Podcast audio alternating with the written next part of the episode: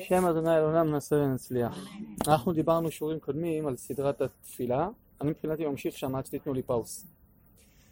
אז uh, פעמים הקודמות הגדרנו קצת את המושג תפילה, דיברנו שכמה שמזלזלים בה היא עומדת ברומו של העולם. Uh, דיברנו על דברים המעכבים את התפילה, שהיסוד הראשון שהשקענו בו הכי הרבה זה בעצם הכוונה, שבעצם עליו אנחנו גם נשקיע הכי הרבה. התחלנו קצת לדבר על ההכנה לתפילה וכמה שהיא משמעותית והכרחית לתפילה ושאי אפשר להיכנס אליה בבית הפתאום. וגם היו שאלות מאוד משמעותיות, שאלות חשובות כמו מה ששאל עמית שהוא חוזר בשתיים בלילה והוא עייף מאוד ולא מסוגל ו... אז מה יעשה? אז התשובה היא שנכון שאנחנו מדברים כרגע על האידיאל והשאיפה אבל גם צריך לדעת שלפעמים צריך לדפוק כרטיס. פשוט אין מה לעשות זה גם חובה שצריך לצאת לידי חובה שלה. אז דופקים כרטיס כשצריך לדפוק כרטיס, ומשתדלים כשאפשר וכשהמצב רוח תומך, לעשות את הטוב ביותר. הרי דיברנו כמה פעמים שיש ימי עלייה וירידה, אז uh, בימי עלייה שואפים ומציבים את הרף הכי גבוה, כי התחתון נותן את התקרה, אבל uh, כמי שמגביל אותך זה רק אתה. ובימי הירידה שמים ברקס. אז מה זה הברקס? הברקס זה תמיד להתפלל. תמיד, זאת אומרת, אם דברים שפוסלים תפילה, כמו לצורך משל חוסר ניקיון, או מקום שיש בו ריח, או מול אה, חס ושלום אה, דברים לא צנועים, וכדומה, כל מיני דברים כאלה שמעכבים את התפילה, אז בסדר. אז לא מתפללים, כי אסור. אבל, אה, או בן אדם חס ושלום נפטר לו מישהו, אסור לו להתפלל. אבל... רגע, רגע, אונן, אונן. כל עוד לא נקבר, דין אונן, אנינות.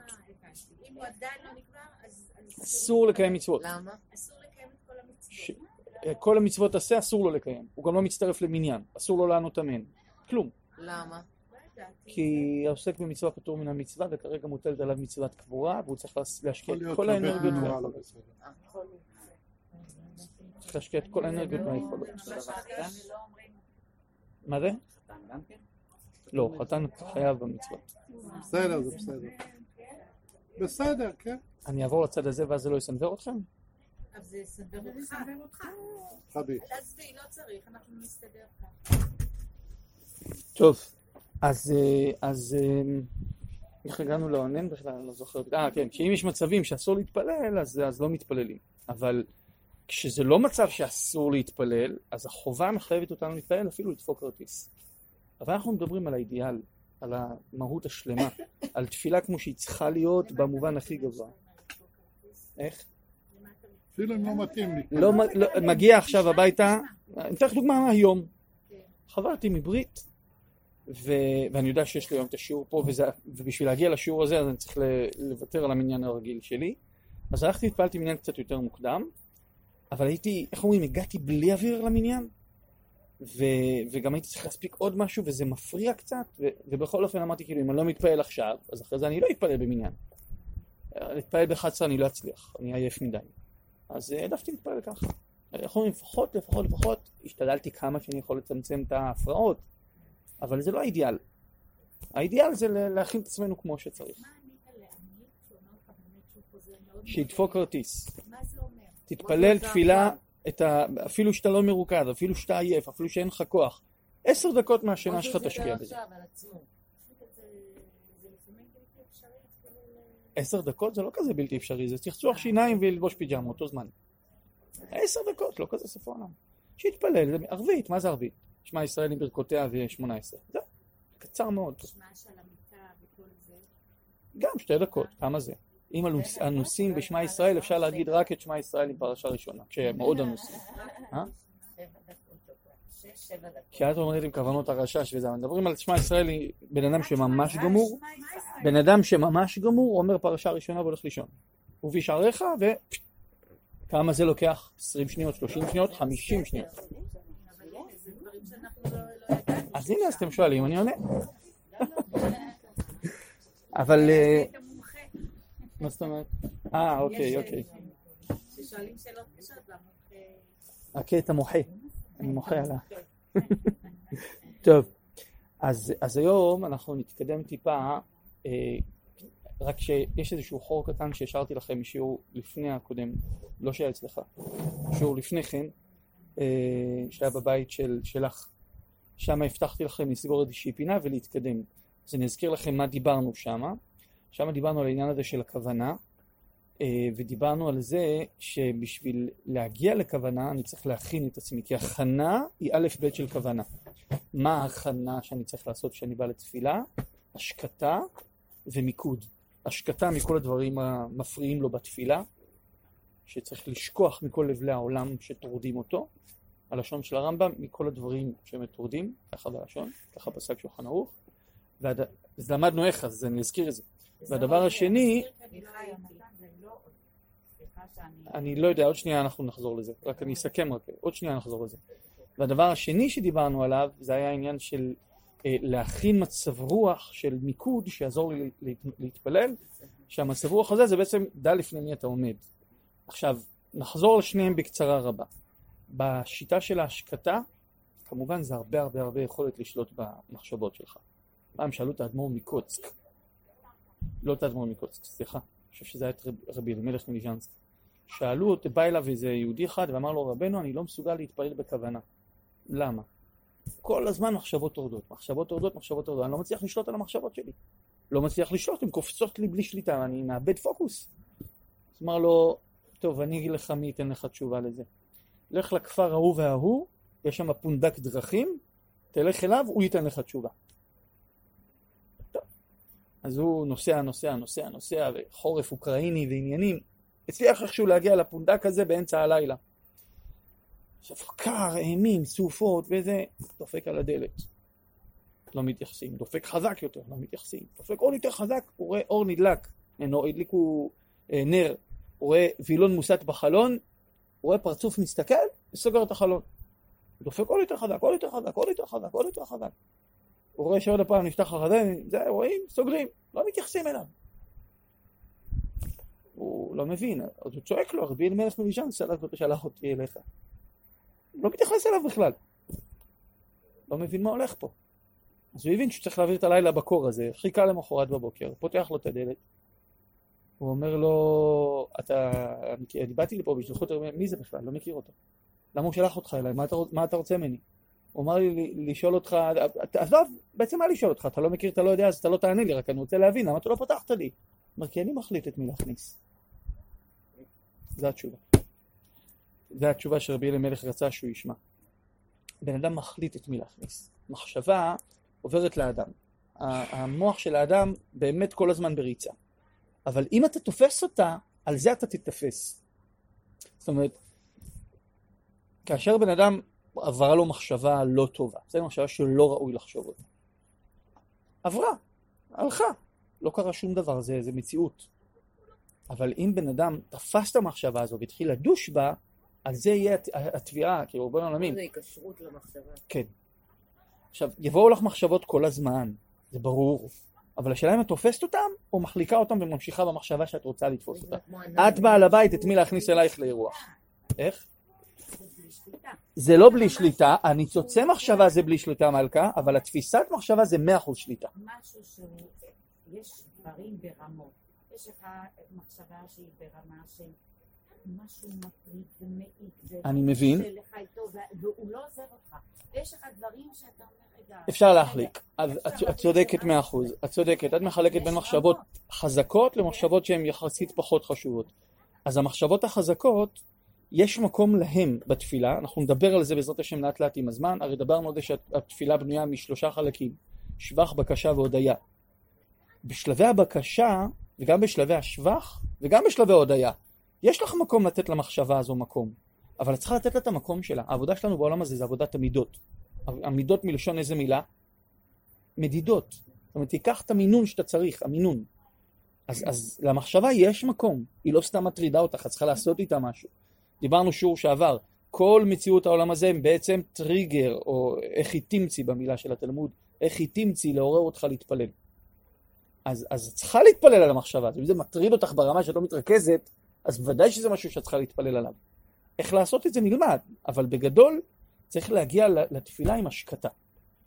את המחשבות הטורדניות שמפריעות לי ואני צריך לחשוב עליהן ולא נותנות לי מנוחה ואני צריך להתפלל עליהן, אני אלמד איך להתפלל עליהן, לאט לאט. אבל אני צריך להיכנס לתפילה עם השקטה, לא מתוך סערה. זה שכואב לי ואני רוצה להתפלל על משהו שכואב לי, הנה חינם מזה, יותר יעשה לי תפילה חזקה. בדיוק, להפך. זה יכול להיות... זה לי מנוף לתפילה. אבל אני נכנס לתפילה לא מתוך סערת מחשבות. זה הכוונה השקטה, בסדר? יותר ברור עכשיו? ודיברנו על זה שלצורך משל... לאט לאט נדבר, לאט לאט נבנה את הדברים. איך אומרים, אי אפשר לבנות בניינים ברגע אחד. לאט לאט כל שלב ית- יתבהר עוד משהו, עוד משהו. לצורך למשל, עכשיו יתבהר שלא מבקשים ממך להתעלם מדברים שמציקים לך, אדרבה, תשתמשי בהם. הם יעברו, יהפכו להיות לך, אה, יש מושג כזה שנקרא צעקה, ויש מושג שנקרא שוועה.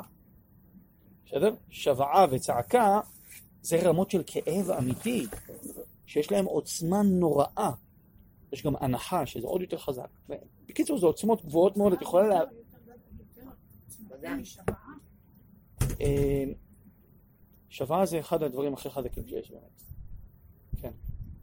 אז, יש הרבה טכניקות שעוזרות לדברים כאלה, אז דיברנו, דיברנו לצורך מה שהשיעור שעבר, על, על, על נשימות, אה, השקטה. נשימות השקטה זה שעושים את הסדרת נשימות של נושמים איקס שניות ועוצרים את הנשימה איקס שניות ומשחררים איקס שניות אוקיי. ואז כאילו התהליך הזה של הנשימה זה נשימות הרגעה, הן מורידות גם את הטמפרמנט, מורידות את הקצב לב, מורידות את הלחץ דם, עובדתי. אז זהו, אז ככה עושים. אז דיברנו על זה שיעור שעבר, שצריך לעשות את ההשקטה הזאת, הפיזית, ממילא כשכבר יורד לחץ הדם, כשנכנסים למוד של רגיעה, הרבה יותר קל להיכנס לתפילה בריכוז אחר. אז זה בעצם השלב של ההשקטה. השלב השני, זה השלב של ההתבוננות, זה, זלדה קצת הפריעה לנקודה הזאת ש, של לעמוד לפני מלך זה להפך מגשים לי וגורם לי ריחוק. אז דיברנו שלעמוד לפני מלך זה לא במובן של לדמיין מישהו לפניי, אלא במובן שאני צריך להרגיש את ההרגשה שאני מחויב למשהו מאוד מרומם. זאת אומרת, להחשיב את מה שאני עושה. הרי אמרנו כרום זולות לבני אדם, כמה שהתפילה רוממה, היא מזולזלת בעיני בני אדם. נראה לנו מה, אני מדבר עם קיר. אז תדעו לכם ש... אה, אני רק מזכיר שגם בשיעור הראשון הזכרנו שהמקור של התפילה, קראנו את זה מהרמב"ם, המקור של התפילה זה ההתבודדות, תפילה פנימית אישית. חז"ל עזרו לנו, עשו לנו חסד, ונלמד לאט לאט ונראה איזה חסד עצום זה, שהם הכניסו את זה למילים בנויות להקל עלינו. אבל ודאי שעדיין התבודדות זה התפילה המקורית האורגינלית. וגם אדם שיכול, מצווה אפילו לעשות את זה, אם הוא יכול, למה לא? רווח נקי, זה מצווה נקייה הביתה. רק- מתבודד, רק עושה תפילות התבודדות. לא יוצא ידי חובת תפילה. כי חז"ל תיקנו משהו, אז התקנה מעכבת. בשביל זה אמרתי לה שלפעמים גם צריך לדפוק כרטיס. בסדר? זו אותה שאלה בשינוי אה, הדרך. אז זלדה הפריעה לנקודה הזאת של המחשבה לפני מלך, אז דיברנו ש... אה? מעולה, אם כבר אז אני הפרעתי. לא? הפריע לך, האמונה. אמרתי שמה שהפריע לך זה, זה שאלה מצוינת, בגלל שבעצם ברגע ש... סליחה עוד פעם, שלא- הבנתי אותך. אה, הכל בסדר. אבל אמרתי לך אם כבר אז אני הפרעתי. בסדר? זה הסתדר? אה, השנינות עוד לא תפסתם. אה, מישהו יתפוס את זה. אני הפרעתי, הפרעתי. אה, לא. עכשיו תפסו. לא, לא, אני הפרעתי באלף. צנון היום. טוב, אה, זה עוד מהבית ספר. יפה. מהבית ספר זה כבר... אני, תמיד מסכן, תמיד אתה. אבל הרב, אני לא הפרעתי. טוב, לא משנה. קיצור. אה, אז נחזור לענייננו. אז, אז באמת, אה, לגבי השאלה הזאת, שאני מכין את עצמי לפני מלך, הכוונה להכין את זה לרוממות ההרגשה שאני, ריבונו העולמים, עכשיו רק אני מעניין אותו. ואז עשינו את הסימולציה הזאת של אה, קמ"ח, תהילים קמ"ח, עלו מן השמיים, עלו במרומים. נכון, ה- נכון. הסרטון הזה שהרצנו לעצמנו בדמיון, שהאמת היא שכשעושים את זה, ומבינים את זה, עם, עם עוצמה רגשית, וואו, זה באמת משנה את האיכות של התפילה. היה לי חבר שכשהוא התחיל לעשות התבודדויות, בגיל מבוגר, 30 ומשהו, התחיל לעשות התבודדויות, אה, אז הבן אדם מספר שהוא היה מתוסכל, כאילו, הוא מרגיש שהוא שורף זמן, כאילו, אני יכול לעשות מיליון דברים עכשיו, אני מדבר עם קיר, כאילו, הרגשה כזאת של בזבוז אנרגיה. אז הוא למד כמה טכניקות, חלק מהם גם אני מדבר איתכם תוך כדי, לימד אותי. הטכניקות האלה שינו לו את זה, זה הגיע לרמה שהוא פשוט נאלץ לעצור את ההתבודדות ללכת הביתה. הוא היה פשוט מגיע לרמת דבקות של דמעות, של דמעות. ופורקן. אתה יוצא משם, אתה מרגיש כאילו הורדת את כל האבנים מהלב שלך, ואתה בא מלא אנרגיות, ויש לך כוח לעוד יום מלחמות כזה. וזה חזק מאוד. ו... אה, זה היה הסיכומים של השיעורים הקודמים. הבטחתי לכם שיעור הקודם עוד טכניקה להגיע למצב רוח תומך, שנקראת עוגנים. נכון. עוגנים זו טכניקה בקואוצ'ינג, באימון. אה, אני אבאר אותה קצת, דיברתי עליה קצת פעם שעברה, רק בשביל להשביע רעבון, אבל נדבר עליה קצת יותר עכשיו, לא הרבה יותר, כי זה לא העיקר שלנו, אבל בהחלט שהדבר הזה יכול לעשות לכם אה, שיפור יכולות ושדרוג יכולות ברמה מאוד מאוד גבוהה. אז מה זה באמת עוגנים? המוח שלנו חושב בצורה מקבילית, זאת אומרת, מחשבה מקושרת לכמה חושים, והזיכרון נצרב במכלול מישורים. כמה מישורים יש לנו בטבע? לכאורה אנחנו רגילים לומר שישה. צפון, דרום, מזרח, מערב, למעלה, למטה. זהו, שישה, נכון? אז מסתבר שלא. יש גם צליל, יש גם צבע, יש גם ריח, יש גם צורה, יש גם תחושה, יש גם טמפרטורה. יש עוד מישורים שאנחנו לא שמים עליהם את הדעת, אבל המוח שלנו כן מאבד אותם וקולט אותם. זה מישורים וחושים. יפה, אבל אני בכוונה השתמשתי במושג הזה, כי כשבן אדם חושב בצורה, נקרא לזה רציונלית, כן, אז הוא חושב מאוד תבניתי. אז תשים לב שהמוח עובד במקביל, הוא לא עובד רק תבניתי. נכון. אז אתה לא מקשר את זה, אבל זה ממש ככה. ונתנו את הדוגמה הכי פשוטה, דוגמה קשה מאוד, אבל זו דוגמה מאוד מציאותית, שבן אדם ניצול שואה רואה אה, מישהו לובש צלב קרס, הוא נכנס באופן בלתי נשלט למצב רוח אחר, גופנית, פיזיולוגית, תודעתית, כל הגוף שלו מגיב אחרת. זה נקרא עוגן. אז עוגן זה בעצם שהמוח קישר בין אה, אה, חושים לבין רגשות. בסדר? כשאני רוצה ליצור מצב רגשי אצלי, אני משחזר את אותן תחושות שהמוח קלט. עכשיו, זה נוצר באופן טבעי בלי שאני רוצה. לצורך משל, יש אנשים שמפחדים מכלבים פחד מוות. ואתה חופר, חופר, חופר, ואתה לא מבין מה יש לך לפחד מ- מ- מצ'יוואווה כזה קטן שאתה דורך עליו הוא מת, מה יש לך אתה? כאילו, נו מה, פינצ'ר, מה אתה מפחד מהדברים האלה בכלל? מילא תגיד לי, בא לך איזה פינטבול או איזה רוטוויילר, ככה, ומתחיל לקרוא לך את הבגלל, מבין. צ'יוואווה, כאילו, מה יש לך אתה? זה כלום, זה, זה כזה דבר, אתם יודעים מה זה צ'יוואווה, נכון? זה עכבר גדול. כאילו, מה אתה מפחד מזה? אבל הוא נכנס לפחד ואי אפשר לדבר איתו בכלל, זה לא רציונלי. ואז מסתבר שכשהוא היה קטן, הוא הלך שמח עם גלידה ברחוב, ופתאום כלב מהשכנים קפץ על הגדר, כל בן אדם נבהל מזה, הוא נבהל, זרק את הגלידה, עכשיו נקשר לו במוח כאב, הפסדתי גלידה, להאו האו. כל פעם שהוא שומע האו האו, קופץ לו הפחד הנוראי והכאב הזה. זה כמעט בלתי נשלט. אפשר לרפא את זה, אבל זה רק דוגמה ל- ל- למנגנון זיכרון. שנקשר בין תחושות. איך מרפאים... אה, אה. אז זהו, אז אני לא יכול להיכנס לזה. אני אני לא נותנים לכלב לקט. אני לא יכול להיכנס לזה, זה זה באר עמוקה וארוכה ורחבה. נקודתית.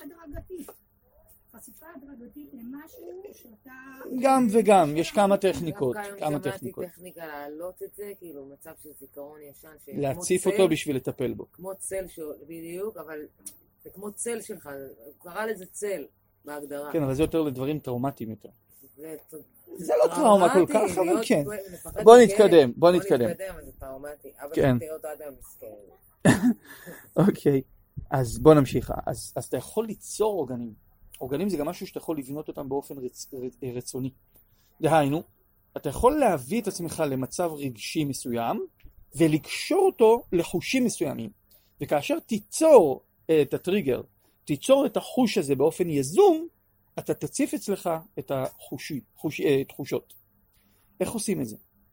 אני מסביר את זה ממש בקצרה. כדאי לשלב את זה למספר חושים. היינו לצורך משל, זה יכול להיות שמיעה, יכול להיות ראייה, יכול להיות מישוש, יכול להיות טמפרטורה. אה, והרגשות, כדאי ליצור רגשות תומכים. נניח רגשות של שמחה, רגשות של סיפוק, רגשות של, של התעוררות רגשית. בסדר? שבן אדם מגיע למצב של, של עדינות רגשית. בסדר? כי ביום יום שלנו, בעל כורחנו אנחנו חייבים להיות מחוספסים. זה לא כמו שהיה פעם. היום אדם נחשף ליותר מדי דברים, דברים לפעמים גם קשים, הוא מתחספס. ו... ולהיות אה, אה, חשוף רגשית, זאת אומרת, אה, רגישות יתר, זה מסוכן היום. אז אדם בונה לעצמו איזשהו עור פיל כזה, גם לביטויים, גם לכל מיני דברים. הוא רוצה ליצור מציאות של עדינות רגשית, אז הוא צריך לקשור אותה לחוש כלשהו. נניח אני רוצה ליצור יכולת לכוון בתפילה, בסדר? כי זה הנדון שלנו. בשביל לכוון בתפילה, אני צריך תחושה של הודיה, בסדר? ותחושה של ביטול. אלה תחושות שיכולות לגרום לי את היכולת לכוון מאוד בתפילה שלי. שאני מרגיש שאני מתבטל לבורא עולם, שאני מרגיש שיש לי הודיה גדולה מאוד לבורא עולם.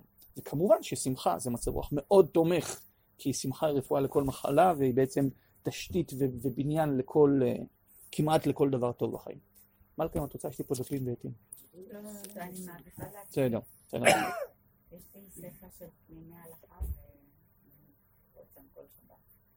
אוקיי.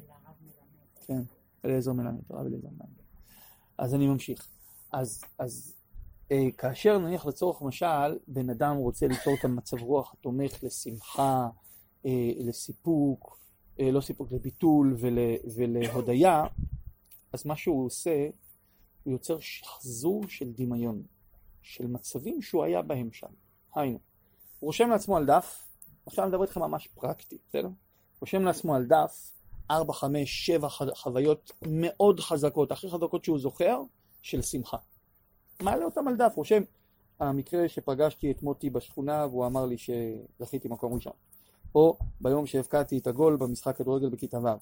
או אה, כאשר אה, אמרתי לאשתי היקרה שאני רוצה להתחתן איתה, והיא אמרה לי, אני חיכיתי רק שתגיד את זה. כל מיני דברים כאלה שהוא רושם לעצמו, שזה היה נקודות שיא מבחינתו, מבחינת שמחה. רושם לעצמו את הארבע, חמש, שבע, שמונה חוויות שיש לו. כמה שיותר זה יותר חזק. ואז הוא לוקח את ה... לוקח את ה... לא, את העוגנים לא יוצרים בתפילה. עוגנים יוצרים בזמן פנוי, משקיעים בהם זמן, ואחר כך מנצלים אותם בתפילה. יושבים עם חוויה ראשונה, משחזרים אותה לפרטיה, היינו עוצמים עיניים, נכנסים למוד. הלכתי עם הבגדים האלה, הרחתי את הצמח ההוא, שמעתי את הכלב של השכנים נובח. עברתי שם, באתי אל הבית שלה, ודפקתי לה על הדלת. שמעתי את השיר שאבא שלה מאוד אוהב ברקע שם. ופתחה לי אחותה הקטנה, ושאלתי מי נמצאת. אמרו לי כן. אז אמרתי, אם אפשר לקרוא לה בבקשה, כי אני מחכה עם האוטו מונע, אני לא רוצה שיקבל קנס. אז יצא אליי, ואני תחזור לעצמי את כל הסיטואציה. ושאלתי אותה, והיא אמרה לי כן, ועפתי באוויר, ואמרתי, את רצינית, וזה, וואו, צעקתי. ואני נכנס לכל החוויה, ובשיא של החוויה, שבשיא של החוויה, אתה תופס את זה במשהו. לצורך משל, אתה לוקח נניח אה, את השעון שלך, ועושה כזה דבר. בפועל, בפיזי. זאת אומרת, בזמן שאתה משחזר את התחושה, והגעת לשיא של התחושה, אתה קושר אותו למשהו פיזי באותו רגע. יכול להיות צליל, יכול להיות ריח, יכול להיות חוש, יכול להיות אה, אה, טמפרטורה, יכול להיות משהו. משהו שהוא חושי. אתה לוקח חוש, נניח אתה לוקח אה, עט, זה לא יהיה עוגן טוב, כי אז לא תוכל להשתמש בו בשבת. אתה לוקח את היד שלך, עושה אגרוף כזה, נניח עם האצבע פה, זה. משהו שבדרך כלל אתה לא עושה ביום יום שלך, מכניס ככה את האצבע, ואומר לעצמך, יש. צועק לעצמך, יש בלב. אתה עושה את הדבר הזה, בשיא של התחושה. חוזר על זה עם, התחוש, עם החוויה השנייה, חוזר על זה עם החוויה השלישית, רביעית, חמישית, שביעית. עכשיו בעצם גרמת לכך שהמוח אומר, התנועה המוזרה הזאת עם הצעקה הזאת יש, היא קשורה לשמחה, לעוצמה של שמחה. עשית את זה פעם אחת, זה התחלה. אתה עושה את זה ארבע, חמש פעמים בכל סט. כן, זה ממגנט את המוח. זה כמו זה. ממש דומה. כן, הזכרת את זה גם פעם קודמת, אה, זלדה. מה? כן. ממש. ממש אותו רעיון. זה התניה. זה התניה קלאסית, אורגנים זה בעצם, עכשיו מה, מה, זה בדיוק התניה, ממש התניה. נכון, לגמרי, כי זה המוח חושב, עכשיו הוא גם רובוטי, המוח שלנו הוא גם מאוד רובוטי, הוא לא כולו מודע. ובפעם הבאה, שאתה, אחרי שעשית הרגעה וכולי, נכנסת למצב רוח מסוים, אתה רוצה להיכנס, אתה עושה את התנועה הזו. רוצה או לא רוצה, המוח מקשר ומתחיל להפריש את ההורמונים הרלוונטיים. וזה עובד. זה פשוט עובד. כמובן, ככל שתשחזר יותר אירועים, תקשור אותם יותר חזק, תחזור על זה כמה פעמים עד שהמוח ממש מקשר את זה, כל תנועה קטנה שתעשה ככה, אתה תיכנס לזה. זה עוצמתי. עכשיו, חשוב מאוד שאתה משחזר אירוע ויוצר את הקישור לעוגן, לשחזר בדיוק את אותם דברים. לא פעם אחת תעשה ככה, פעם אחת תעשה ככה. כי אז המוח מתבלבל, הוא לא מבין למה אתה, מה אתה קושר. אותן חוויות, לחזור על אותן חוויות יכול להיות, יכול להיות גם חוויות חדשות, אבל העוגן צריך להיות אותו עוגן בדיוק. כשאתה רוצה את העוגן של שמחה, תיצור את אותו עוגן. בדיוק את אותה תנועה, בדיוק את אותו פוזה, בדיוק את אותו... ואז המוח אומר, שמחה קשורה לזה. זה קשור, אין, זה התנאה קלאסית. ואז כל פעם שאתה עושה את התנועה הזו, יהיה לך יותר קל להיכנס לשמחה. בסדר? זה עוגן, סיימתי עם העוגנים. אתה יוצר עוגן של שמחה, עוגן של, של ביטול, עוגן של הודיה. עושה אותו תוך כדי תפילה ברגעים מסוימים, במילים מסוימות שאתה יודע שיש להם עוצמה ואתה מבין אותם, כי אנחנו גם נלמד כוונה, כוונת מילים, פירוש מילים. אתה יוצר את זה, וואו, אתה מרגיש פתאום זרמים בגוף, עובדתי. בחון, בדוק ומנוסה, לא על ידי, על ידי עשרות אנשים. בסדר? והדבר הזה עושה פלאים ביכולות שלנו להגיע למצבי רוח שאנחנו רוצים. אתם מכירים את האנשים האלה ש... אה, זה, אני, אני, בהתחלה כשהייתי ילד וראיתי את התופעות האלה, חשבתי אנשים צבועים. אחר כך הבנתי שזה אנשים עם שליטה עצמית. אמנם לא מאה אחוז, אבל זה גם משהו. בן אדם שכעס ורב עם, לא יודע, אשתו, עם הבן שלו, צעק וזה וזה וזה, פתאום נכנס לקוח למכולת שלו. למכולת שלו, לחנות שלו. מה קורה באותו רגע? שלום אדוני, מה אני יכול לעזור לך? פתאום הוא מאושר, חייכן, ו... ואתה רואה שהבן אדם באמת שינה מצב רוח. בשנייה, ופתאום גם מדבר לעד שלו קצת יותר בסבלנות. מה קרה פה?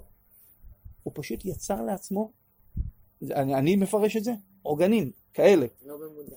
לא במודע. אבל הוא פשוט עשה את זה, הוא עשה את זה במודע, אבל בלי לדעת שהוא עושה את זה. זה נהדר. אנחנו עושים את זה אבל כל הזמן. נכון. נכון, במצב אה, X אנחנו מתנהגים ככה, במצב Y. יפה, אבל את יכולה זה להחליף מצב רוח ברגע? בוודאי. יפה. אני יכולה לכעוס. אז תביני שאת יכולה ליזום את זה. אה. אז את מסכימה איתי שאנחנו יכולים גם לאמץ את זה לטובתנו וליזום את זה? וזה בדיוק מה שאנחנו כן, דיברנו עושים את עכשיו. לא אבל צריך משהו שייכנס. מה פירוש משהו. שייכנס? הוא אומר, השכנה נכנסה. אה, אוקיי. גמרה- גרמה לה לזה. נכון, אז זה היה העוגן אבל שלו. אם אתה כועס, לא, היא לא גרמה. היא- לא היא גרמה, בעצם זה הטריגר. לא משנה מי זה. נכון, נכון. אני יודעת שאני לא יכולה לפתוח את הדלת עם פנים כעוסות. אז ה- אז לא, הפתיחת אבל- דלת אצלה אני- מתפרשת ל... הוא? מתכוון, לא לדעתי. שאם יש את אותה סיטואציה, אם אתה עצבני, ואתה רוצה לצאת מהעצבים האלה, ואין אף אחד אחר, לא ואתה רוצה לצאת. מעצמך לזה, נכון? זאת אומרת, לא שיהיה איזה טריגר לא יודע, לא יודע, לא אמרתי שזה לגמרי מאה אחוז נכון? דומה, אבל לא, היסוד דומה. מכיר שאומרים, אה, היה לו בבית, הוא התחיל את הבוקר שלו ברגל שמאל, הוא בא אה, לעבודה עם פרצוף של... תשעה באב. תשעה באב. יפה. נו, אבל יש כאלה שהם כך, ויש כאלה שיהיה להם... נכון, נכון. והם יבואו עם מסכים. והם תראי, לא עוגנים. עוגנים זה חזק ועוצמתי, אבל זה לא מאה אחוז. ודאי. אבל, אבל, אבל, זה בוודאי שזה יכול לעזור. אני גם הזכרתי בתחילת השיעור היום, שאנחנו לא מדברים פה על המצבים של כל הזמן, כי החיים שלנו זה רצו ושוב. יש מצב, אנחנו מדברים על אידיאל. תעשה כל מה שאתה יכול, ותגיע לאידיאל. בפועל, לא תמיד זה יצליח, אבל תנסה. ודאי שאם יהיה לך עוד כלים, תוכל להילחם בעצר קצת יותר. דרך אגב, אני חושב שדיברתי על זה כמה פעמים פה, אבל אתמול לצורך מה שהיה לי שיעור על זה, בדיוק על הנקודה הזאת של המצבי רוח והשליטה בהם, לא בקואוצ'ינג, שיעור בפרשת שבוע. ואולי בשביל אה, אברהם, אני בסוף פרשת, בסוף הזה, אם אולי אם אני אזכור, אני אצליח, אני אדבר על זה, אני פשוט לא זוכר את הפסוקים בעל פה. ו, והטלטלה הזאת של למעלה למטה, דיברנו על זה גם פה כמה פעמים. למעלה למעלה למטה, למעלה למטה, למעלה למטה. בן אדם שכל החיים שלו, נכון, בן אדם שכל החיים שלו למעלה למטה, למעלה למטה, אבל הוא ככה, הוא בסוף בעצם בממוצע הוא אפס. הוא כאילו הוא קו האפס. לא שהוא אפס, הוא נמצא בקו האפס. ובן אדם שהלמעלה למטה שלו זה במגמת עלייה, הנגזרת של החיים שלו, הליניארי בעצם, זה עולה. השאיפה שלנו זה לצמצם את הירידות, גם בעומק, גם במשך, ולהעצים את העליות, גם בגובה וגם במשך. זה העבודה. איך? התנועה של הספירלה. אה, כאילו.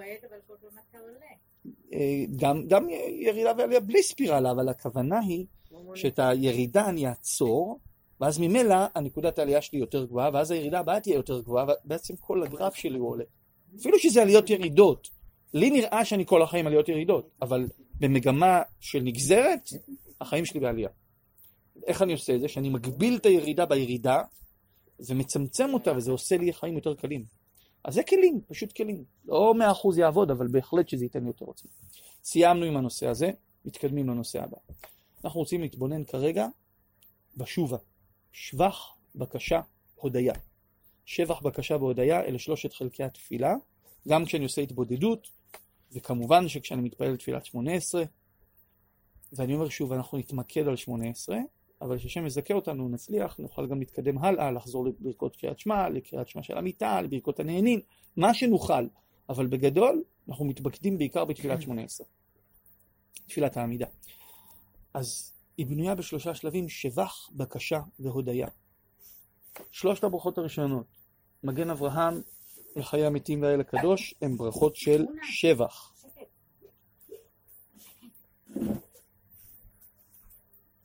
שלוש עשרה הברכות, אה? מגן אברהם.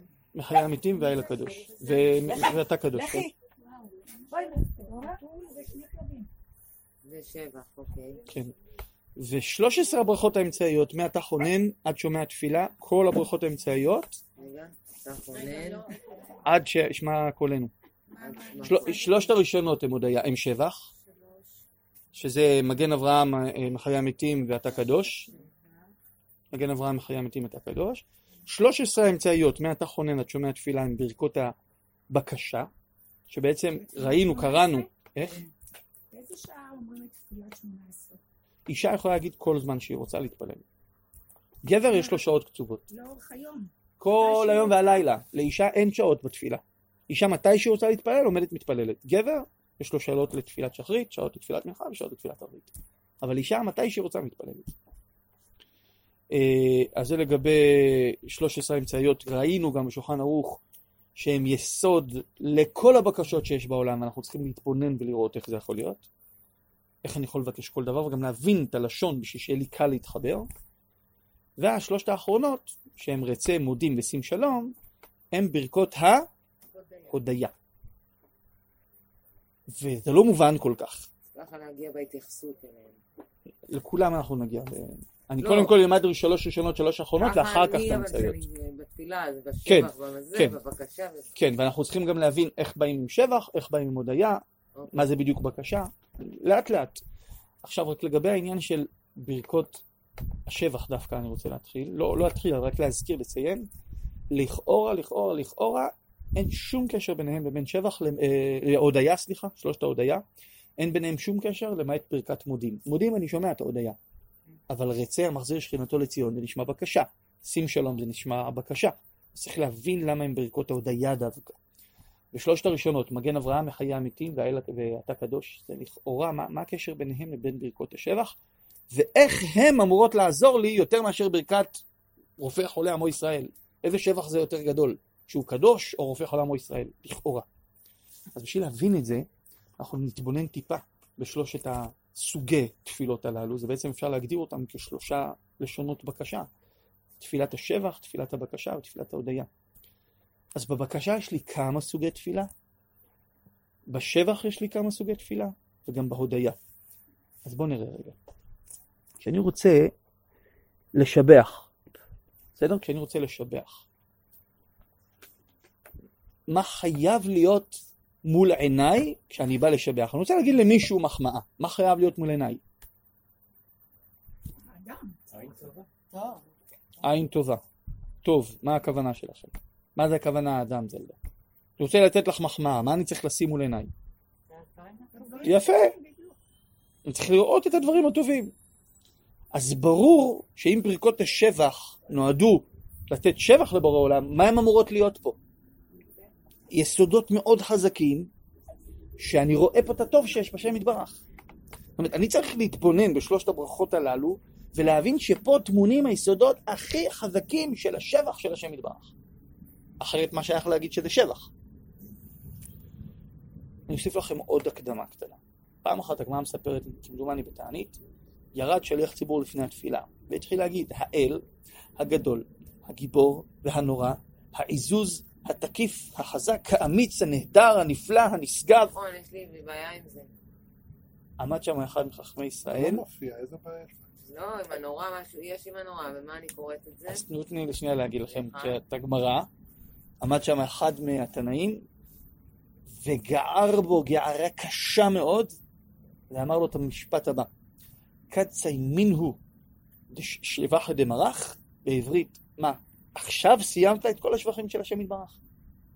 אתה אמרת 20, 30, 40 שבחים, עכשיו סיימת? הרי אילו פינו מעלה לשיר הקיים, ולשננו רינה כהמון גלה, שפתותינו שבח כמרחבי הרקיע.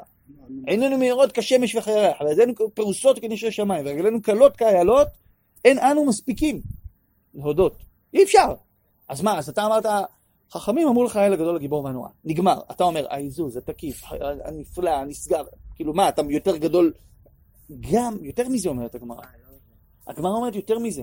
אילו היינו יכולים שלא להגיד אותם, היינו צריכים שלא להגיד אותם, אבל בגלל שתקנו להגיד אותם, אנחנו נגיד אותם. מה הולך פה? מי הראשון שאמר את שלושת השבחים הללו? משה רבנו. לאט לאט בהדרגה, כל אחד מהנביאים הלך והשמיט אחד מהביטויים, עד שבאו אנשי כנסת הגדולה והחזירו אותם. זאת אומרת, כנראה... זהו. כי לצורך משל אמר אה, ירמיה הנביא, באים רעים, זדים, גויים, מתעללים בעם שלו ומחריבים את ביתו.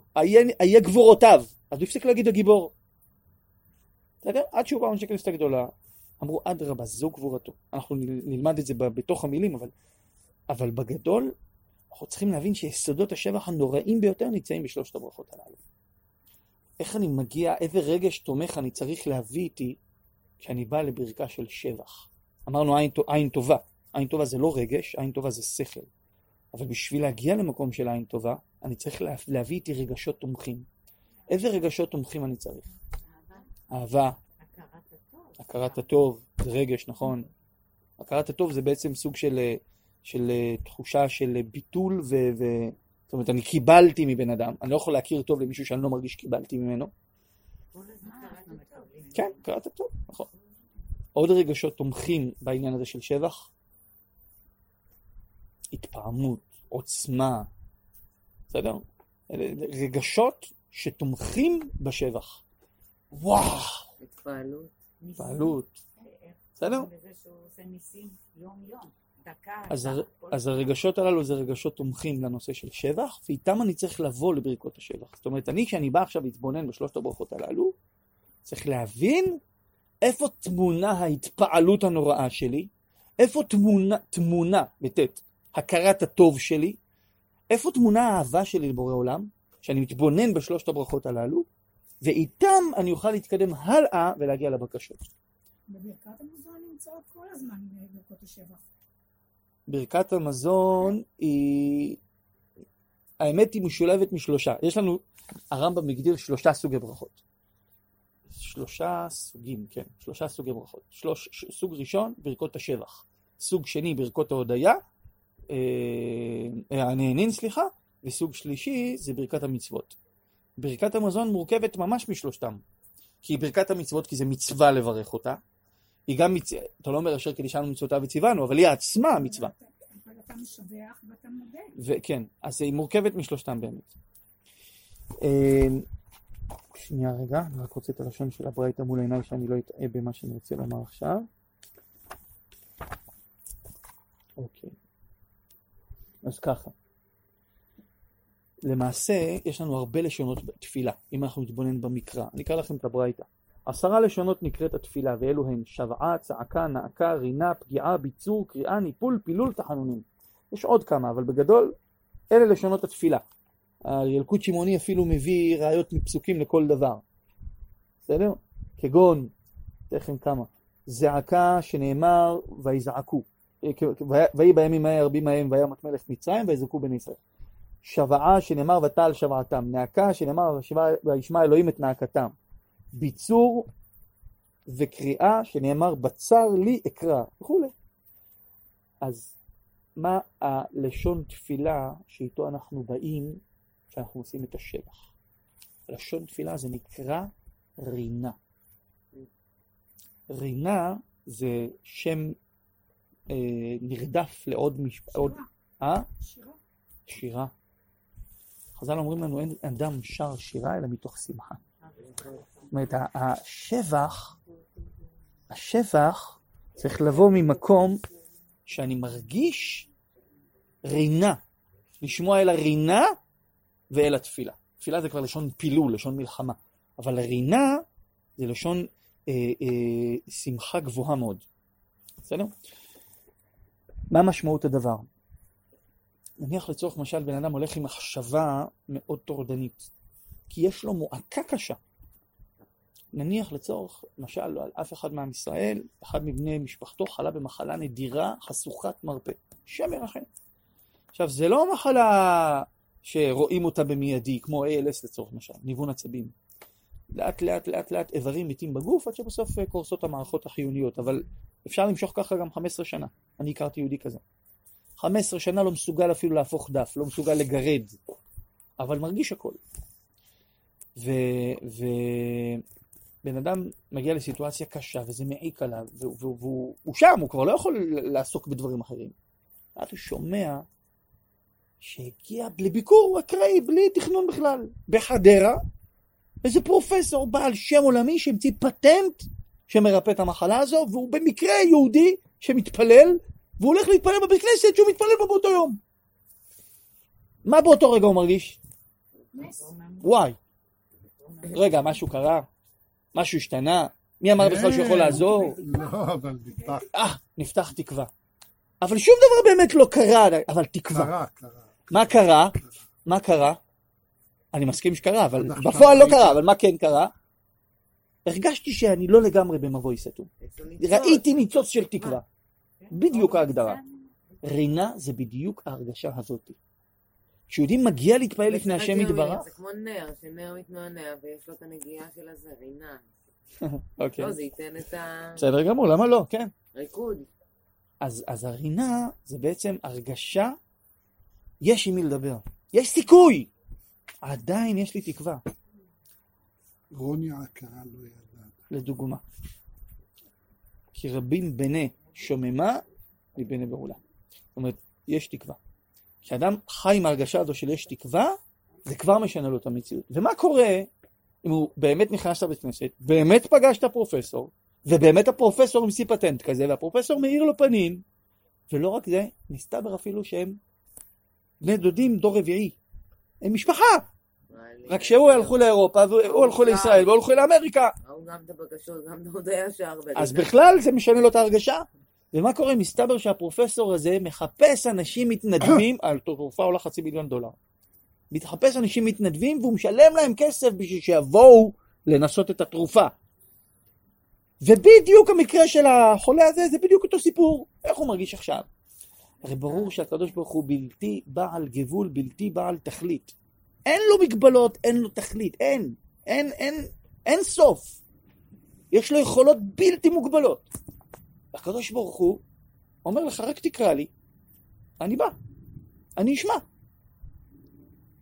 והיה אם, שמו, אם צרוק יצעק אליי, שמוע אשמע, כי חנונני. בטרם יקראו ואני אענה. יפה, אפילו עוד לפני. צריך- לחשוב אחר, מספיק שאתה חושב.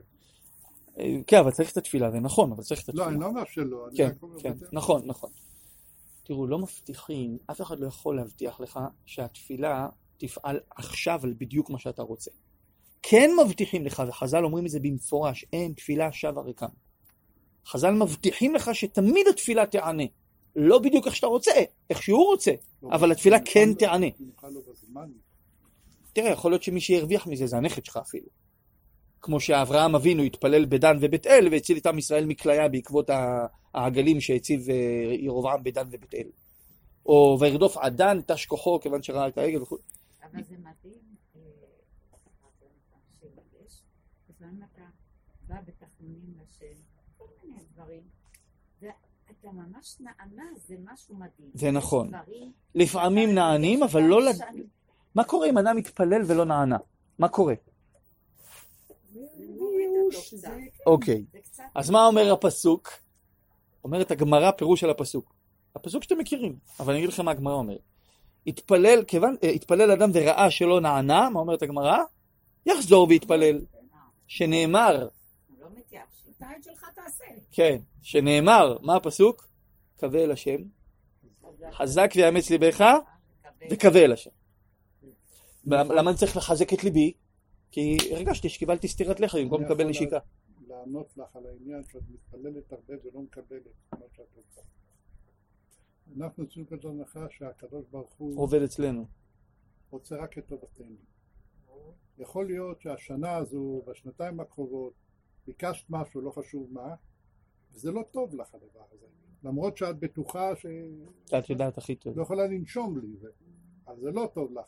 אבל בעוד שלוש שנים הדברים ישתנו, אז תקבלי את זה. ואז תביני למה לא.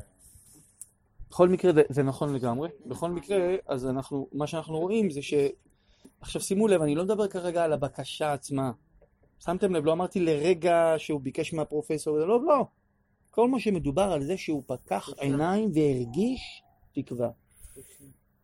אז כל מה שהרינה היא בעצם אומרת, ריבונו של העולם, יש לי תקווה. ממילא, כאשר בן אדם חושב שהוא במבוי סתום ואין לו סיכוי, ופתאום נפתח לו פתח, וזה לא סתם פתח, זה פתח של מישהו שבאמת יכול לעזור לו ורוצה לעזור לו. מה עכשיו צריכה להיות ההרגשה שלו? לפני כן היה על סף ייאוש וחידלון. מה עכשיו ההרגשה? שמחה. אז-. עמיק, עמוקה. אז הרינה היא בעצם תפילה מתוך שמחה. זה חוזר עוד פעם, מה זה השבע? מה המצב רוח התומך? השמחה. ההגעה, הרגשה של ריבון עולמים. עכשיו זה גם ביטול, כי אני עצמי מבוי סתום. אתה פתחת לי את המבוי. אתה הראית לי את הדרך. אני בא עם ביטול, עם הכנעה, עם שמחה, עם תקווה. זה השבח. אלה שלושת הברכות הראשונות. כשנלמד את הפרטים של הברכות, אנחנו נתבונן ונראה בכל ברכה מה זה השבח הפרטי שלה. בסדר? לצורך למשל, בברכה הראשונה, לפחות בהתבוננות שיצא לי עד עכשיו להתבונן, ראיתי שיש שלושה שבחים שונים. שלושה דברים יסודיים מאוד, מאוד מאוד מאוד שונים לגמרי באותה ברכה. הברכה הראשונה. הברכה השלישית זה בכלל כיוון חדש לגמרי שמכין אותך לכל הברכות הבאות. הברכה השנייה זה עוצמה חזקה מאוד. עוצמה חזקה מאוד. אז זה בעצם שלושת הברכות הראשונות. שבח. עוד כמה דקות נתקדם גם קצת לכיוון ההודיה, או ש... טוב, לא, נתקדם לכיוון ה... נת- נתקדם הלאה, נתקדם לכיוון הבקשה. שלושת האמצעיות, אמרנו שבח, בקשה והודיה. ראשי תיבות תשובה. אתה איתך לפני שנייה אמרת משהו, למה אתה לא מה אמרתי? מפרט אותו? את מה? מה עם שלושת הפרטים של אה, ברכות ה... כן, כי אני אגיד לך מה, אם אני עכשיו אפרש לך את... אז אני... שאלה מצוינת. למה אני לא מפרט כרגע את תוכן ברכה ראשונה, שנייה ושלישית? התשובה היא, על הברכה הראשונה, אם אני אסיים את זה בשני שיעורים, זה יהיה טוב. בסדר?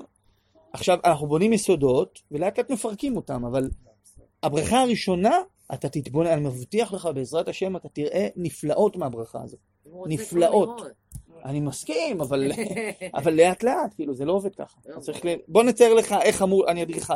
עכשיו אני אומר לך את התוכנית בנייה, אחר כך חופרים יסודות, אתה אדריכל, אני בנאי. אתה מתחיל יסודות, אז אתה ממשיך, אז, אז, קשת, אז שאלה לי אליך, אין לי לא- בעיה. אז שאלה לי אליך, אם אני לצורך משל נותן לך, אה, טוב, עכשיו תחפור בו, עכשיו זה, או שאני נותן לך את התוכנית, מסביר לך מה אנחנו רוצים, אה, איך העבודה שלך תהיה? אז. אין ברירה, אז אני חייב להסביר לך את היסודות ולאט לאט להתקדם. אז עכשיו זה היסוד. עכשיו זה המרצה. ברכות השבח. הלאה. אנחנו בברכות הבקשה. כמה דקות ואנחנו מסיימים. ברכות הבקשה, אלה הברכות האמצעיות. דרך אגב, בשבתות וימים טובים, מחליפים את, הבק... את הברכות האמצעיות, שמים ברכה אחת, ביום אה, ראש השנה שמים שלוש ברכות, זיכרונות מופיע שופרות. שמה זה משהו אחר. אני אדבר כרגע רק על ימות החול. גם על שבת, בעזרת השם, יהיה לנו שיעור, גם על אה, ראש חודש, גם אה, ודברים נפלאים, אני אומר לכם, באמת משהו לא יתואר אפילו. טוב, אז ברכות האמצעיות, בעזרת השם, רק בסדר השם. הברכות האמצעיות זה ברכות הבקשה. מה זה ברכות הבקשה? אם לפני כן אני בא בהרגשה של שבח, זאת אומרת, אני בא בתקווה. ריבונו של אני יודע שאצלך הפתרון, אני לא מבקש אותו כרגע. כי אני אומר שבח לבן אדם, אני לא מבקש. אני בא לגביר גדול, אומר לו, נשמה טובה, איזה צדיק אתה, אתה מחזיק את עולם התורה, אשריך, תביא לי מיליון דולר. לא. אני קודם כל משבח אותו, משבח אותו, משבח אותו, ואחר כך מה אני עושה? מציג לו את המפעלים שלי, ואז שואל אותו אם הוא רוצה להיות שותף בעסק. אתה רוצה לעזור לעולם התורה שלנו, אתה רוצה לתמוך, אתה רוצה לעזור ל- לארגון נזקקים הזה, אתה רוצה להקים משפחות האלה, להוציא אותם ממעגל העוני, אתה רוצה, ל, לא יודע מה, לרפות את החולים האלה, אבל קודם כל, אני, שבח זה משהו אחר. פה אני לא מבקש. כשאני אומר רופא חולים בברכת מחיי המתים, אני בכלל לא מכוון על החולה שיש לי בבית, שהקדוש ברוך הוא ירפא לי אותו, כי זה לא המקום. שם אני משבח את השם שהוא רופא חולים. ריבונו של עולם, אני יודע שאתה התקווה שלי שהוא אה, יתרפא. טוב. אני לא מבקש שהוא ירפא אותו. זה לא המקום. זה שבח, זה לא בקשה. בסדר? כשאני לצורך משל אומר מתיר אסורים, ואני מתכוון, מתכוון לצורך משל על, על, על אה, חבר שלי שנמצא בהודו ובכלא, אה, לצורך משל. אז, אז אני לא מכוון בנקודה, נכון, שבוי בחמאס, אני לא מכוון על הנקודה הזאת עכשיו שהוא יגאל אותו וכדומה, כי זה לא בקשה. כרגע זה רק שלך. אני יודע שאתה השורש. בסדר? הלאה, ברכות הבקשה. הזכרנו שלוש סוגי אה, לשונות של תפילה. צעקה, שוועה וענקה. אני אבאר לכם אותם עכשיו בקצרה. כשניכנס לתוך פרטי הבקשות, אנחנו נסביר את זה יותר באריכות. צעקה, שוועה וענקה. נעקתם. נעקה, סליחה. אז מה זה צעקה? זה- זה הולך ומתעמק. נכון. המילים. הולך ומתעצם ברמות משוגעות. בעומק פנימה. תראו. תפילה, תפילה זה לשון פלילה, לשון פלילות, מלחמה. ריבונו של עולם, אתה זה שיכול לעשות הכל, בבקשה ממך, תיתן לי, ריבונו של עולם, תעזור לי, ריבונו של עולם, לא יכול, ריבונו של עולם, קשה לי, ריבונו של עולם, זה- זה בק- זה תפילה. אני מבקש. דרך אגב, בקשה זה גם אחד מלשון תפילה, כן? בקשה. אה, אז אני מבקש מבורא עולם. מה קורה אם אני מרגיש ש- שזה ממש ממש מפריע לי? לא מסוגל. ריבונו של עולם, תעזור לי! מה זה נקרא? מה ההבדל בין ריבונו של עולם, תעזור לי, לבין מה שאמרתי קודם? ריבונו של עולם, תעזור לי. מה ההבדל?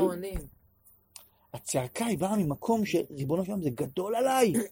תעזור לי, אני לא יכול, תעזור לי. זה נקרא צעקה, זה עליית לבל. כשמגיעים מים עד נפש, אז מתחילים לצעוק. יפה. אם בן אדם מבין, אתם יודעים, זה, אני אתן לכם דוגמה, אני חושב שתחשבו אולי בהשקפה הראשונה שזה קטנוניות, תעמיקו בזה, תראו שזה אמת לאמיתה. אתה, היום זה בריכה מאוד נפוצה. רק בריאות, רק בריאות. מכירים את זה? אתה קונה במכולת שיהיה לך רק בריאות, אני אומר לא תודה. למה רק בריאות? למה לא גם פרנסה בשפע? למה לא גם שמחה? למה לא חינוך ילדים? למה לא זוגיות? למה, למה רק בריאות? שיהיה לך כל טוב. אז לא צריך להגיד רק, אני, אומר את זה. לאנשים שאני רואה שיש עם מי לדבר, אני אומר לקדוש ברוך הוא יכול לתת לך הכל, למה אתה מגביל אותו? רק בריאות. תן לי הכל, מה אכפת לך? מה אמרה לי פעם אחת קופאית באיזשהו סופר? הזדעזעתי מהמילים שלה. אני אומר לכם, בעדינות כפירה מוחלטת. מה היא אמרה לי? לא, לא, לא, לא. אם יש בריאות, יש הכל. למה זה לא נכון? החבר הזה שהיה 15 וחצי שנים, שאני הכרתי אותו, חולה ALS, משותק מצוואר ומטה. יש בן אדם יותר חולה ממנו? לדבר אולי מסוגל. הלשון נשמטה לו. הוא היה אוכל סנדוויץ' קטן של שתי פרוסות במשך חצי שעה כשהוא היה צריך כל ביס, ביסים של ציפורים עד שהוא מצליח לבלוע. הוא היה שותה כוס, כוס עם קשית, ארבע חמש אה, דקות ל- לשלוק. לוקח כוס שלמה, לוקח לו איזה חצי שעה לשתות אותה. מה זה מסובל בייסורים שאתם לא יכולים לדמיין אבל. הוא מרגיש כל דבר ולא מסוגל להזיז את הגוף. עוקצת אותו, ישבה עליו צי- יתוש, ישב עליו יתוש, התחיל לעקוץ אותו. הוא עושה לי, ולחפש מה מציק לו עכשיו. שקלטתי, אני רואה יתוש. אמר לו, אתה מרגיש את זה? אמר לי, בטח שאני מרגיש. תזיז אותו, זה כואב. הוא לא מסוגל להזיז יתוש. 15 וחצי שנים במצב כזה. הצדיק היהודי, לא, נפטר. זהו, זה- זה גמר עליו. ודאי צריך את הבריאות. אני רק אגיד לך משהו לא אחד. יפה, צריך בריאות. אבל זה אחד האנשים היותר בריאים שהכרתי בחיי, ואני לא צוחק. הבן אדם היה מלא שמחת חיים. מאושר, תכליתי, ענייני, מלא בעשייה. הוא היה עובד במקביל, גם בתור עורך דין, גם בתור מפרק חברה קבלנית פשטה רגל, גם בתור אה, יושב ראש אה, אה, בוועד בית הכנסת, הוא גם תקשר. בוועד הדתי של היישוב, גם ב... אה, כמו שאני מדבר. אה, גם. בוועד- אבל איך עורך דין ככה? מי שמבין, מי שרצה להבין, הבין. מי שהיה מתאמץ היה מבין. כן, אבל לא על ההתחלה הוא היה ככה. הוא הגיע למצב הזה מהיום שהתפרצה בו המחלה תוך שנה וחצי. אחרי זה הוא סחב 14 וחצי שנים ככה. אה, לא מגיל קטן, לא הכרת בגיל לא, אני הכרתי אותו בגיל 30 ומשהו, כן. קיצור, הבן אדם הזה, תקשיבו, היה באמת, הוא למד פעמיים את כל הש"ס בשלמותו. שהוא לא יכול להפוך דף. ללמוד ש"ס, פעמיים בחיים למד אותו ככה. למד רבנות ולמד דיינות. יואו, איך הוא לא התייאש, איזה גדול. אז זה- מה שאני מסביר לכם. איזה להגיד אור. לו, הלו, אולי תעצור קצת, שתביני. שתביני ש... אבל תקשיבי. רק שתביני ש- שהצבא, הצבא רצה לעשות עליו סרטון, מודל לחיקוי, מה זה בן אדם עם כוח רצון. אבל הוא פשוט לא רצה. מה הוא עשה לפני המחלה? הוא היה עורך דין. מה לך, עשה מלא דברים. בקיצור, את כל זה לא, הוא עשה אחרי. כל מה שאמרתי. הוא עשה אחרי שהוא היה חולה. תוך כדי שהוא חולה. אז תביני. לא משנה, לגופו של עניין, רק בריאות. יש לי בריאות, יש לי הכל. זה לא ככה, חבר'ה. אם בן אדם בא מתוך הרגשה, ריבונו של עולם, סדר לי רק פה עם הבוס ואני מסודר. אז הוא לא מבין שהוא תלוי בשם. אז הוא לא יצעק. אז הוא יבקש. ריבונו של עולם, תעשה לי טובה, תסדר לי עם הבוס, אני אסתדר לבד. תשמור אותי מאוהביי, משונאי אני אסתדר, אני אשמר בעצמי. שטויות. שונאים יכולים לעשות לך נזקים שאתה לא יכול לדמיין אפילו. המשפטים האלה הם, הם כפירה, אנחנו צריכים להכניס את זה למוח. אין דבר בעולם שיכול לקרות בלתי רצון השם, בלתי השגחת השם, בלתי חסד השם. אין דבר כזה. אבל בן אדם לא מרגיש ככה. אז הוא בא ומבקש. כי גם אם לא, בסדר, נו. אני רוצה להיות בצנחנים. מה יקרה אם לא תהיה בצנחנים? בסדר, אני אהיה בגבעתי. טוב, לא אתקבל. אבל אני עברתי את הגיבוש בהצטיינות. אני מספר עובדה, דברים, אני הייתי שם. עברתי את הגיבוש בהצטיינות. עושים לי ראיון, מה יקרה אם לא נקבל אותך? טוב, לך לגבעתי. טוב, לך לגבעתי. הלכתי בסוף לשריון. אבל אני רק אומר לכם שאחר כך פנ... פניתי, מה, מה הקטע? אמרו לי, מה אתה נורמלי? אתה צריך להגיד, אין דבר כזה לא צנחנים. זה מה שאתה צריך להגיד להם. אם לא צנחנים, כאלה. אם היית אומר את זה, היית בצנחנים. יונתן, הצעקה חייבת להיות אה, פיזית. בלב. בלב, רק בלב. ב-18 לא מוציאים בקול. זה הנקה. לא. לא. עכשיו אנחנו לאט לאט נסביר. שוועה. מה זה שוועה? אז הסברנו קודם כל מה זה בקשה ומה זה צעקה. צעקה זה level יותר גבוה, שאני מבין שאני תלוי בשם. מה זה שוועה? וואי וואי וואי, מה זה שוועה? שוועה זה כשבן אדם... כל חלק בגוף שלך משווע. גם צעקה יכולה לעשות את זה. לא, ממש. למה אני לא יכול, ריבונו של עולם, לא יכול? אפילו הצבעות של הרגליים כואבות לי. מה? תקשיבי מה זה שווה. תקשיבי מה זה שווה. משהו עוצמתי ברמות. לא, שניהם עורקים. שוועה זה כשבן אדם מגיע לכך, שימו לב טוב מה אני אומר לכם.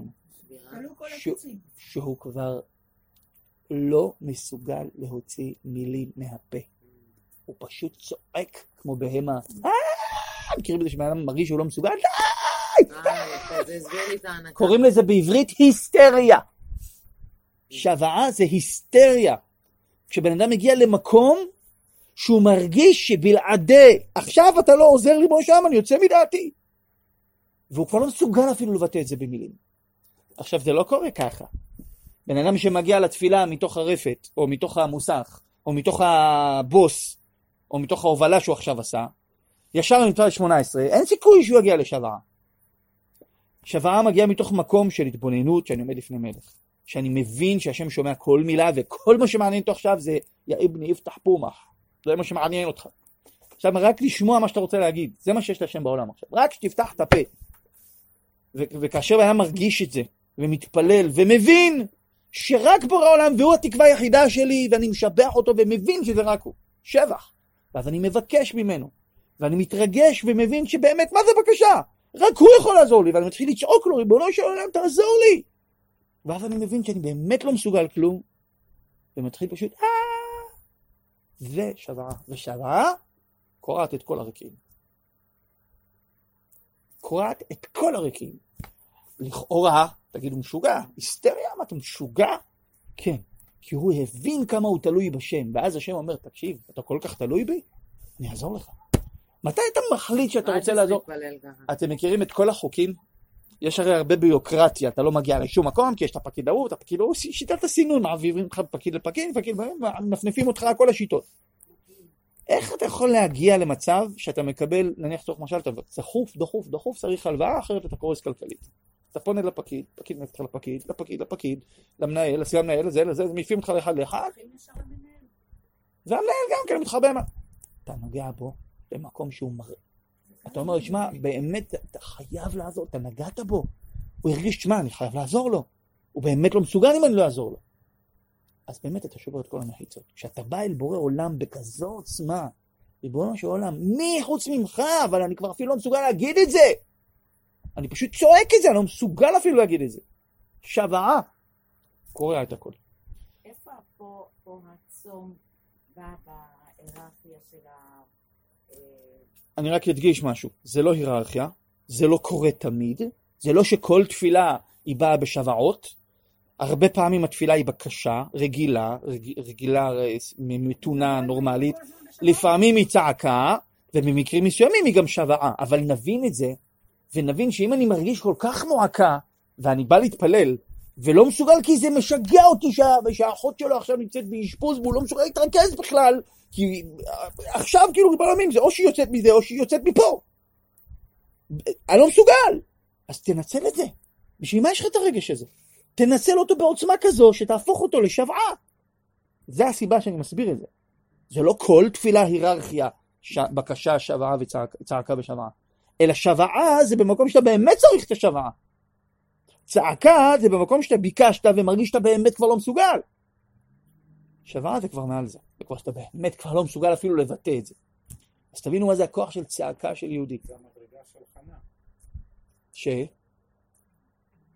תפילה של חנה. זה המדרגה של שווה, לא? אה, לא יודע, דווקא בתפילת חנה רואים בקשות. יכול, להיות שהיא גם צעקה אותה, מסתם, מה, מסתבר, הרי למדו ממנה הרבה דרכות תפילה. כמעט כל דרכות תפילה נלמדות מתפילת חנה, בל"ו במסכת אה, ברכות. ל"ב, סליחה. דף ל"ב. אה, אה, אני רק צריך לסגור את הפינה של נעקה וסגרנו.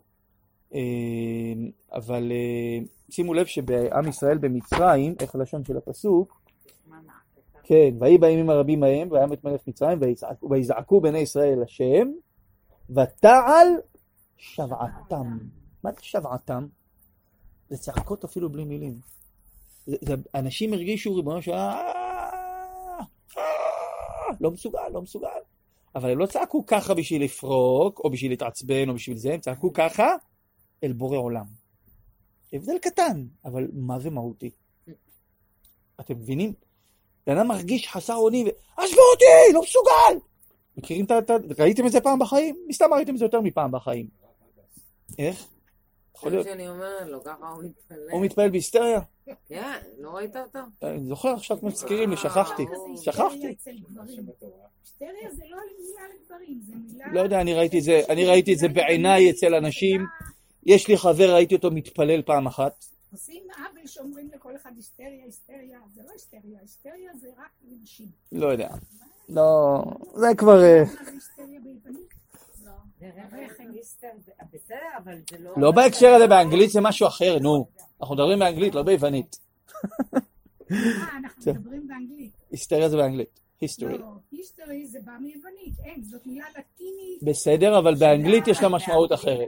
זה כמו שהיום בן אדם אמר לי קואוצ'ינג, למה, מה זה קואוצ'ינג בכלל? יש עיירה בהונגריה שנקראת קאוצ' וה, והרוב היהודים שהיו חיים שם היו עובדים בתור בעלי עגלה, אז כשהיו רוצים אני לוקח, אה, אני לוקח מוביל של העגלה, אני לוקח coacher, יענו איש שבא מקאוצ'. coacher, יש coacher. לא, לא, בהונגריה. לא נכון. שנייה, בהונגריה. זה לא נכון. זה coacher. מה שהוא אמר לי.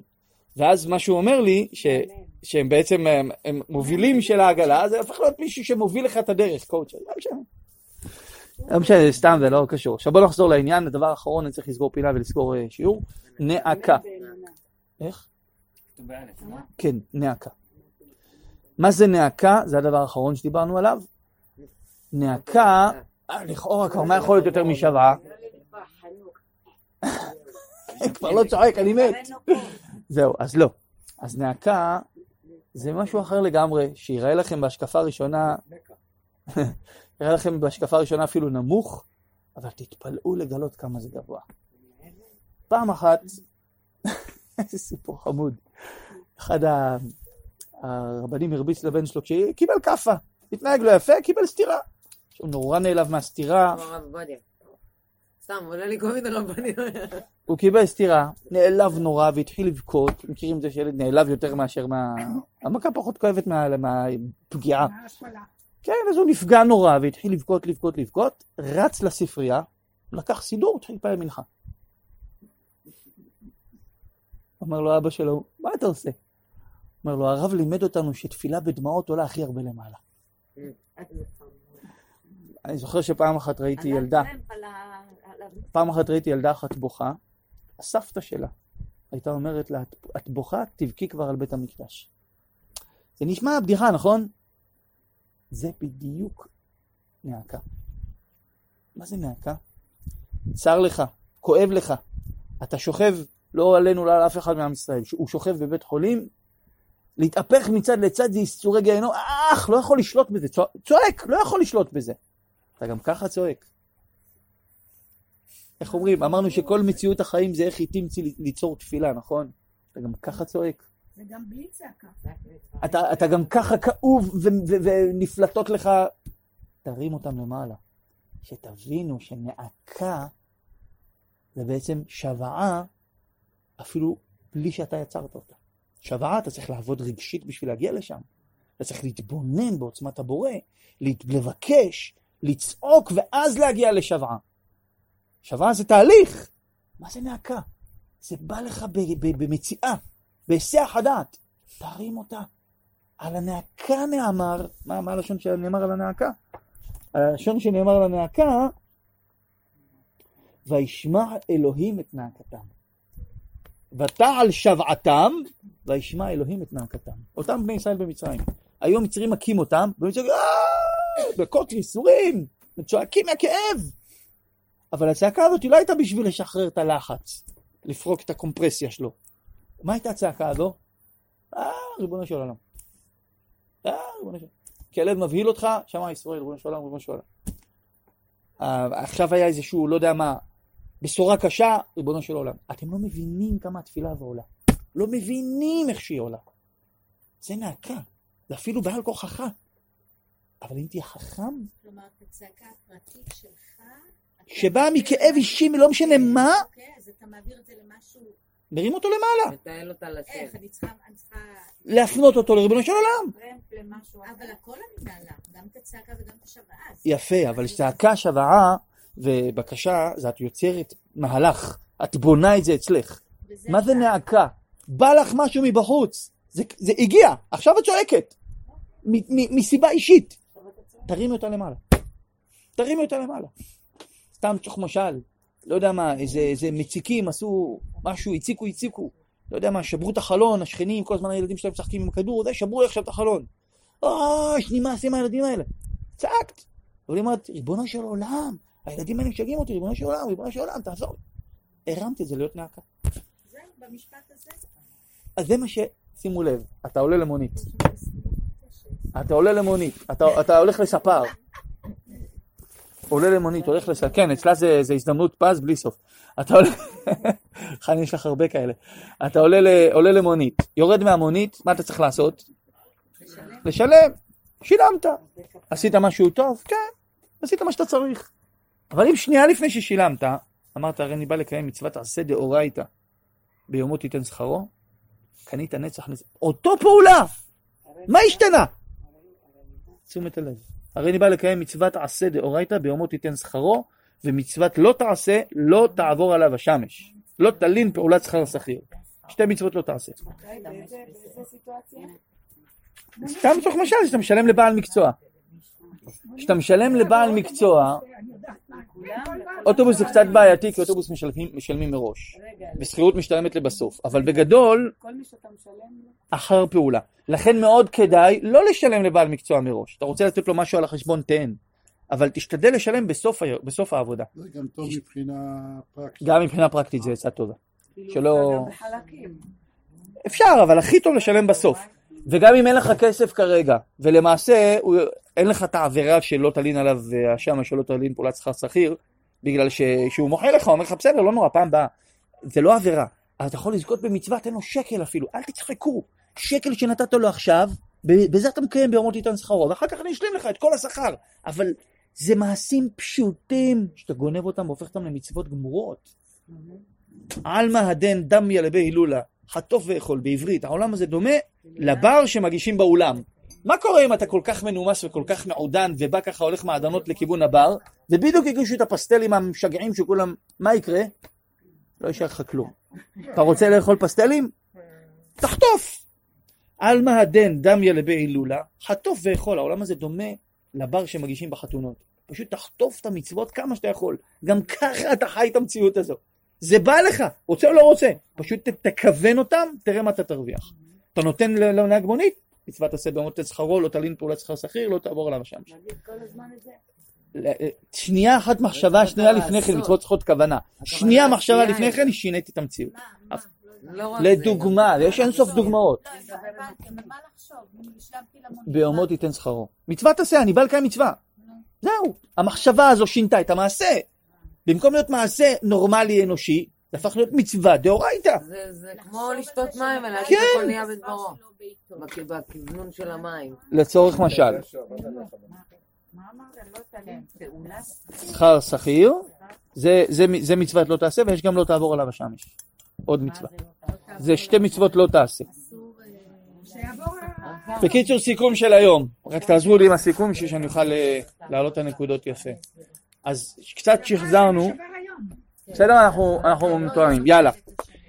אה, הסברת על עוגנים? כן. רגע, חזרה וסיכום על השיעורים הקודמים, נכון? בשביל לאפס קצת את, ה... את הפוקוס.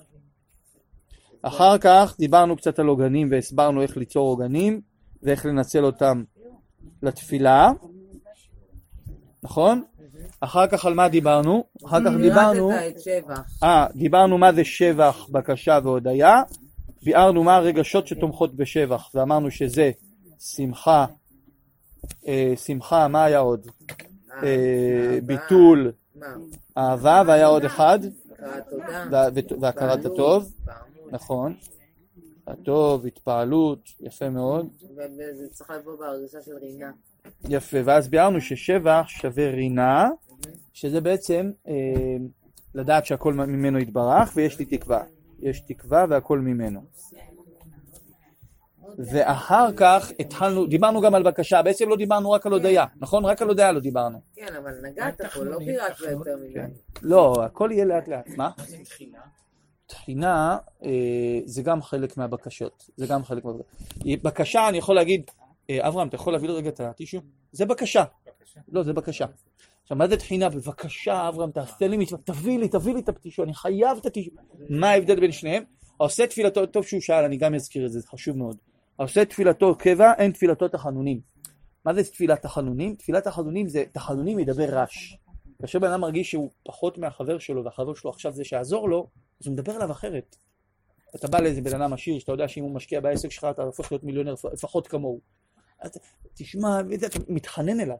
תחנונים, תחינה, זה, זה, זה להוסיף טעם, ניגון וביטול גדול כשאני פונה. אבל זה עדיין מדרגה... בתוך הבק... לא, זה לא נמוך.